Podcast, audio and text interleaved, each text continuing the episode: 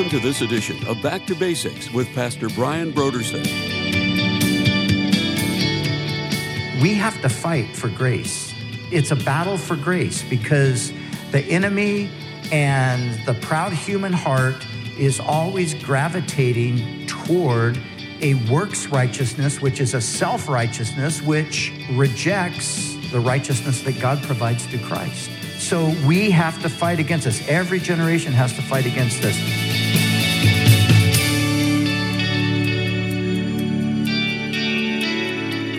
Today on Back to Basics, Pastor Brian continues his study in the book of Galatians. Join us as Pastor Brian begins his teaching on Galatians chapter 5 verses 1 through 6 in a message titled Standing Firm in Freedom.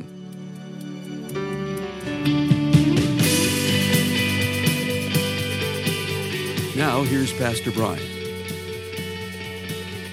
Once again, today we're looking at that theme of grace and we're looking at Paul's uh, exhortation to stand firm in that grace, which he refers to here as the freedom or the liberty. So, so Paul has argued that we are free from slavery to the law.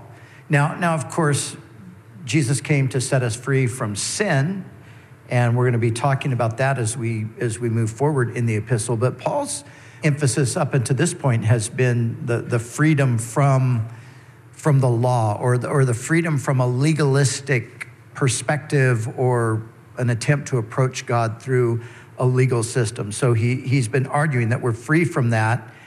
And what that really comes down to is that we are free from that ever present burden that accompanies the idea that acceptance with God is based on our performance. That, that's what we've been set free from.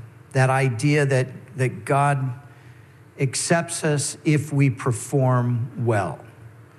And that's true in regard to salvation. We're not accepted by God because of our performance. We're accepted by God because of the performance of another, right? Jesus Christ. He, he's the one who kept the law, and we are accepted by God through our faith in Him. But the same thing in principle applies to us even as now as believers, as we seek to, to follow the Lord and to live for Him.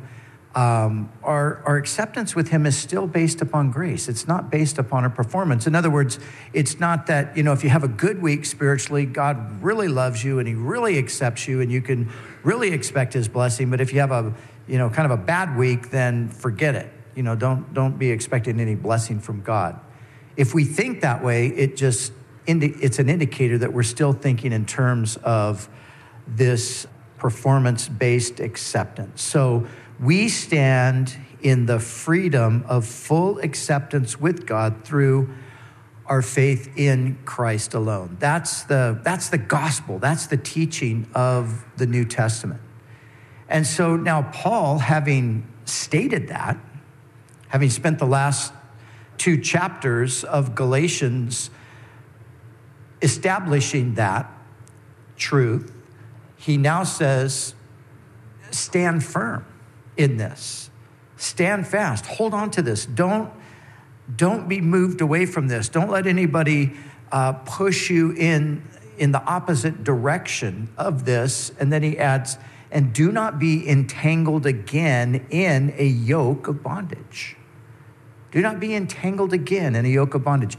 You know, it's, it's been a battle all throughout the history of the church. It's been a battle to not become entangled in bondage to, to legalism, to, to religious ritual, to man made rules and things like that.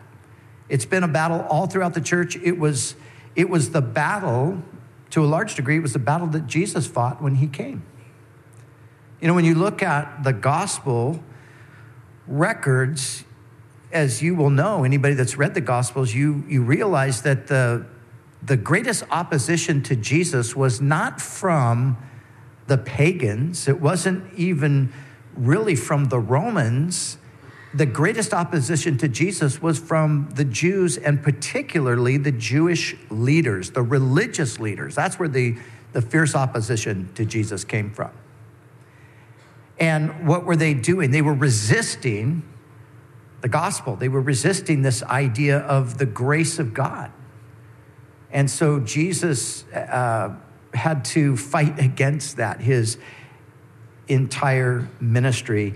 And so, likewise, we have to guard ourselves against the attempts of others to bring us into bondage to man made rules.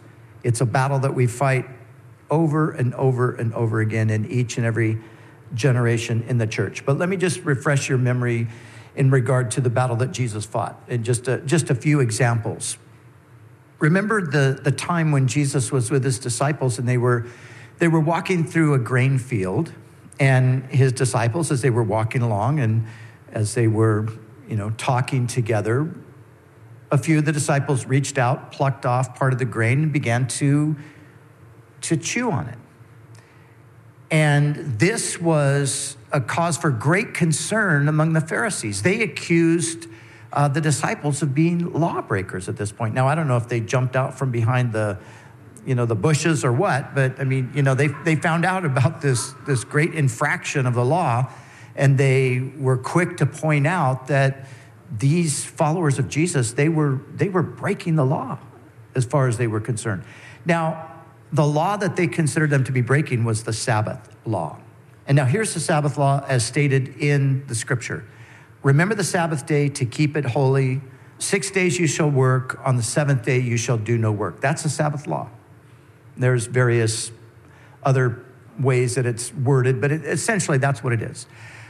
But these guys, they took that simple law, you shall do no work on the Sabbath day, and they developed what, what became a, a written code that filled 39 volumes on what that actually meant.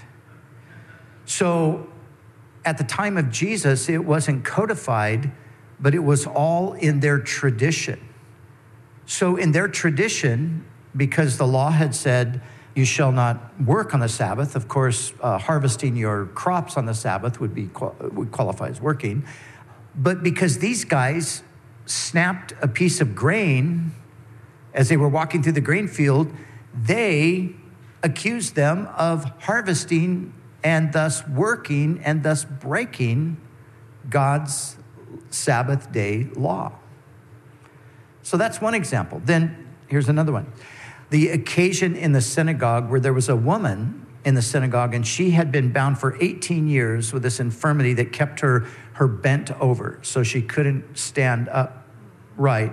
And she was in this condition for 18 years. So she comes into the synagogue. Jesus knows her plight and he heals her and at uh, the synagogue of course it happened to be on the sabbath day so he heals her and there's all this rejoicing that's taking place. And understandably, I mean, this is wonderful. This woman is freed from this burden. It's, it's a great miracle of God. And as the people are rejoicing in this, suddenly the attendant of the synagogue stands up and says, Wait a second, this is all wrong. Stop the rejoicing. We don't care about this miracle today. What we really care about is that the law has been broken. Because there are six days in which a man can work. And so come on one of those days to be healed, but don't come on the Sabbath to be healed. This is crazy. He said this in the presence of Jesus. And Jesus, you know what he did? He said, You hypocrite. Jesus called him out. He said, You hypocrite. If, if you had one of your animals, if your, if your donkey fell into a pit on the Sabbath day, wouldn't you pull the donkey out? Of course you would. How much more valuable is a person? And if you're going to take care of an animal on the Sabbath day, shouldn't you take care to help a person on the Sabbath? But this is the kind of thing that Jesus had to fight against. This is the kind of thing that Paul was battling against with the the false teachers that had come to Galatia. They, they were doing the same kinds of things to the Galatians. So let's just kind of paint the picture. They're the Galatians, they're former pagans, they're idol worshippers, They've come to faith in Jesus. They're following the Lord now. They're loving God. They're enjoying life. It's all good. God's working among them. And the, the Judaizers show up, these, these false teachers. Paul's gone now. The Judaizers show up and they look around and they see all that joy and they say, oh, oh this is wrong. No, this, this isn't good because, wait, what, what about the law? How many of you are circumcised here? Well, we're Gentiles. We're, we're not circumcised. Oh, well, that's it right there. You know, you're not circumcised. You're not, you're not really right with God. And the saddest part of it all is the Galatians bought it. They bought right into it. But this is the kind of stuff that Paul is, is fighting against here. And so he's, he's exhorting them in these first two verses. He's exhorting them, don't let this happen to you. He's telling them, stand firm in the liberty. Stand firm. Literally, it's stand, the, the, uh, the wording here is literally stand, stand firm in the freedom with which Christ has set you free. And do not be entangled again in this yoke of bondage. And if, if a person is going to stay out of this kind of bondage, we're going to have to resist it. We're going to have to push back on it. We're going to have to say, no, that's not right. And I've said this before as we've been studying through this. You know, we have to fight for grace. It's, it's a battle for grace because the enemy and the proud human heart is always gravitating toward a, a works righteousness, which is a self righteousness, which rejects the, the righteousness that, that God provides through Christ. So we have to fight against this. Every generation has to fight against this because the Pharisees and their descendants are alive and well in the church today. See, these things don't change. It just goes from, from generation to generation throughout the ages. You have the same kinds of battles. And just like that, that joy killing hypocrite guy in the synagogue that uh, just couldn't stand to see people happy and joyful and rejoicing in what God was doing and had to throw a, you know, a wet blanket on it. There's, there are people that will do that today as well. And this is a long time ago, but uh, I think back to some of the stories uh, I've heard from the early days of, you know, when God did a, an amazing work in the region here and this church kind of came into existence in many ways. I mean, it existed before, but you know, many of the young people in the culture were coming in, and they were coming out of that background as as you know the, the counterculture, the hippies, and all of that. And God was doing a wonderful work. And, and many people were rejoicing. They were so thankful. But you know, there were those people walking around with their notepad taking note on all the things that were wrong. And why, well, you know, what are you so excited about? I mean, look at how, look at how these people look. Uh, you know, look at their hair, look at their clothes, or look at the you know the fact that they're not wearing shoes or you know these kinds of things so here's this wonderful thing god is doing that everybody should be rejoicing in but you would find some pharisees here and there that just you know they couldn't see the blessing of what god was doing all they could see was that rules were being broken traditions were being violated we don't do things like that around here so, but today we, we've got the same thing. We have the same thing happening today. God is working in certain places and he's working in ways that are maybe unfamiliar to or, or ways that people aren't comfortable with. So, rather than looking beyond the things that they're uncomfortable with, that aren't really biblical things so much, they're, they're certainly not essential things, and, and just being able to rejoice and say, you know, thank God for what he's doing, all they can do is focus in on the, the negative part of it.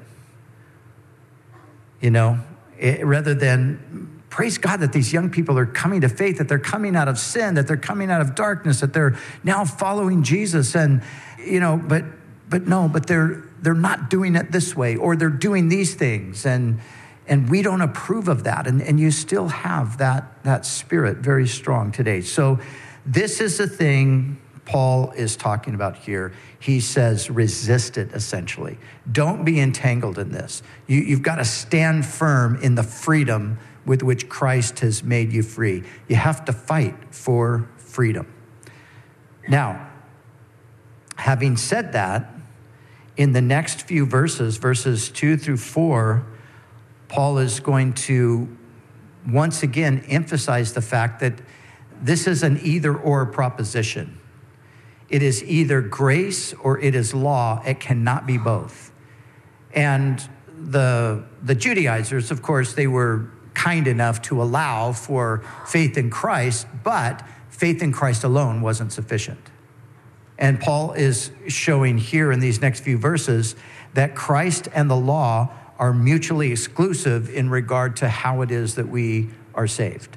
And so look what he says in verse 2. He says, Indeed, I, Paul, say to you that if you become circumcised, Christ will profit you nothing. Let me just stop for one second there. Circumcised. You know, there's no doubt some people here going, What in the world are we talking about? What is circumcised? What has that got to do with anything? Well, circumcision was the sign of the covenant that God gave to Abraham. It was the indicator that his descendants were, were part of the covenant that God made with him. And circumcision is a symbolic rite. And it is symbolic of the, the old life, the dead, useless, sinful life being cut away so that you know real life can can come forth. Baptism is, is sort of the New Testament version of circumcision. Among the Jews, it was circumcision. Among believers, it's, it's baptism. So when you're baptized, what you're saying is that my old life, my old sinful life is gone, buried, dead and buried. That's, that's, that's what baptism is about. And now, as you come up from the water, you're coming up with a, the newness of life. So for the Jews, circumcision was that. That was the indicator that you were part of the covenant and so this is the thing that the Judaizers are imposing on the Galatians. Now remember, the Galatians aren't Jews, they're Gentiles. And so there was no such rite for the most part among the Gentiles. And of course, when Paul leads them to Christ, he knows that there's no need to circumcise them because the circumcision has to do with the old covenant. So he says, Indeed, I, Paul, say to you. And he emphasizes his, his own person here for a reason. And the reason is this remember, Paul was an apostle at the present time, but before he was an apostle, remember, Paul was not just a Jew, Paul was a Pharisee. He was part of that group of guys that opposed Jesus when Jesus was here. He was part of that group. So he was one of these Jews who was more strict, more devout, more devoted, more committed than anybody else was. There was, you know, in, in the time of Jesus in Israel, there were approximately only 600 Pharisees. So this is a very elite group of people. Paul was part of that group. And he was a scholar, he was a legal scholar in regard to uh, the law of God. So, if, my point is this if anybody knew about circumcision, Paul knew about it. So he said, listen, forget what these guys are saying to you. I, Paul, am telling you. You want to talk about circumcision? I'll tell you about circumcision. If you become circumcised, Christ will profit you nothing. And I testify again to every man who becomes circumcised that he is a debtor to keep the whole law. And then verse 4 You have become estranged from Christ, you who attempt to be justified by law. You have fallen from grace. So these are very stern words that Paul uses here. And this goes back to what he said earlier about his doubt as to whether they had really embraced the gospel. He believed that they did, he hoped that they did, but because of their behavior, he's wondering did they really embrace the gospel? So he's telling them here very clearly that you can't have both the gospel and the law. You can't mix these two together. John Stott, in his commentary on Galatians, he said this, and I think it explains it well. He said, To seek to be justified by law is to fall from grace, quoting Paul in verse 4. He says, You cannot have it both ways. It is impossible to receive Christ thereby acknowledging that you cannot save yourself, and then receive circumcision, thereby claiming you can. You have got to choose between a religion of law and a religion of grace, between Christ and circumcision. You cannot add circumcision or anything else for that matter to Christ as necessary to salvation because Christ is sufficient for salvation in himself. If you add anything to Christ, you lose Christ. Salvation is in Christ alone, by grace alone, through faith alone. That's what Paul is saying. You can't blend the two together. And so, again, Paul is calling them to stand firm in the freedom with which Christ has made them free, but he's giving them a strong exhortation here, telling them that if you try to mix the law in with this, you nullify grace. You nullify grace, you put yourself under obligation to the entire law. It's, it's not just, if, if you're going to go the, the route of the law, then remember, you're going to have to keep the entire law. You're going to have to keep the whole thing. Circumcision is just where it starts, but you're going to have to keep the whole thing. And then he says, if you're approaching it this way, you've actually fallen from grace, or you've put yourself outside of the realm of grace. Now, in their case, again, Paul's questioning the validity of their conversion.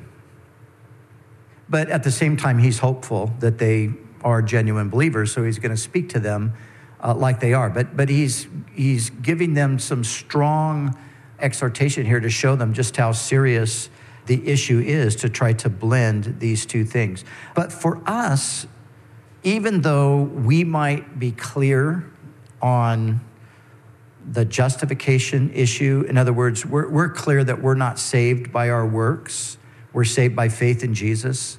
We don't believe that it's faith in Jesus plus adding, you know, something to it for the most part. I would assume that we all agree on that. We understand that. But we also have to recognize that that, that same truth and principle applies to how we move forward in our Christian lives after we have been saved.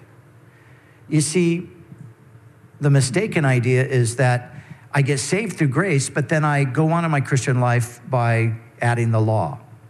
Not so. The law brings us to Christ, the law is finished at that point. What happens now that we've come to Christ? The Spirit takes over our lives. And that's what Paul is going to go on, and that's what he's going to say in the remaining verses here.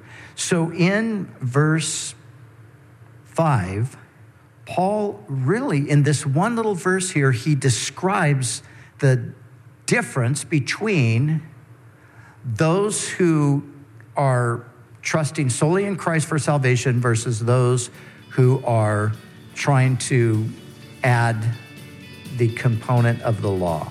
He's making a contrast. So look what he says in verse 5. He says, For we through the Spirit. So this is the first key the Spirit.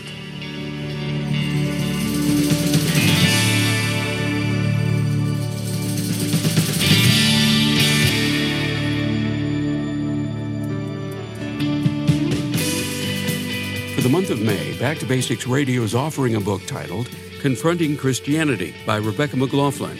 If you've ever pondered if there is really only one way to God, or if all religions ultimately lead you to God, then this book is for you. Rebecca McLaughlin addresses this very topic and others that confront Christianity head on. The book Confronting Christianity is our gift to say thank you for your donation to Back to Basics. So we encourage you to call us right now at 1 800 733 6443 or visit us online at backtobasicsradio.com. We'd also like to remind you that all of our other resources are waiting for you at backtobasicsradio.com or by calling our request line at 1 800 733 6443. That's 1 800 733 6443. Our desire is to encourage you in your daily walk with God. We'll continue tomorrow with more valuable insights from Pastor Brian as we study together in the book of Galatians.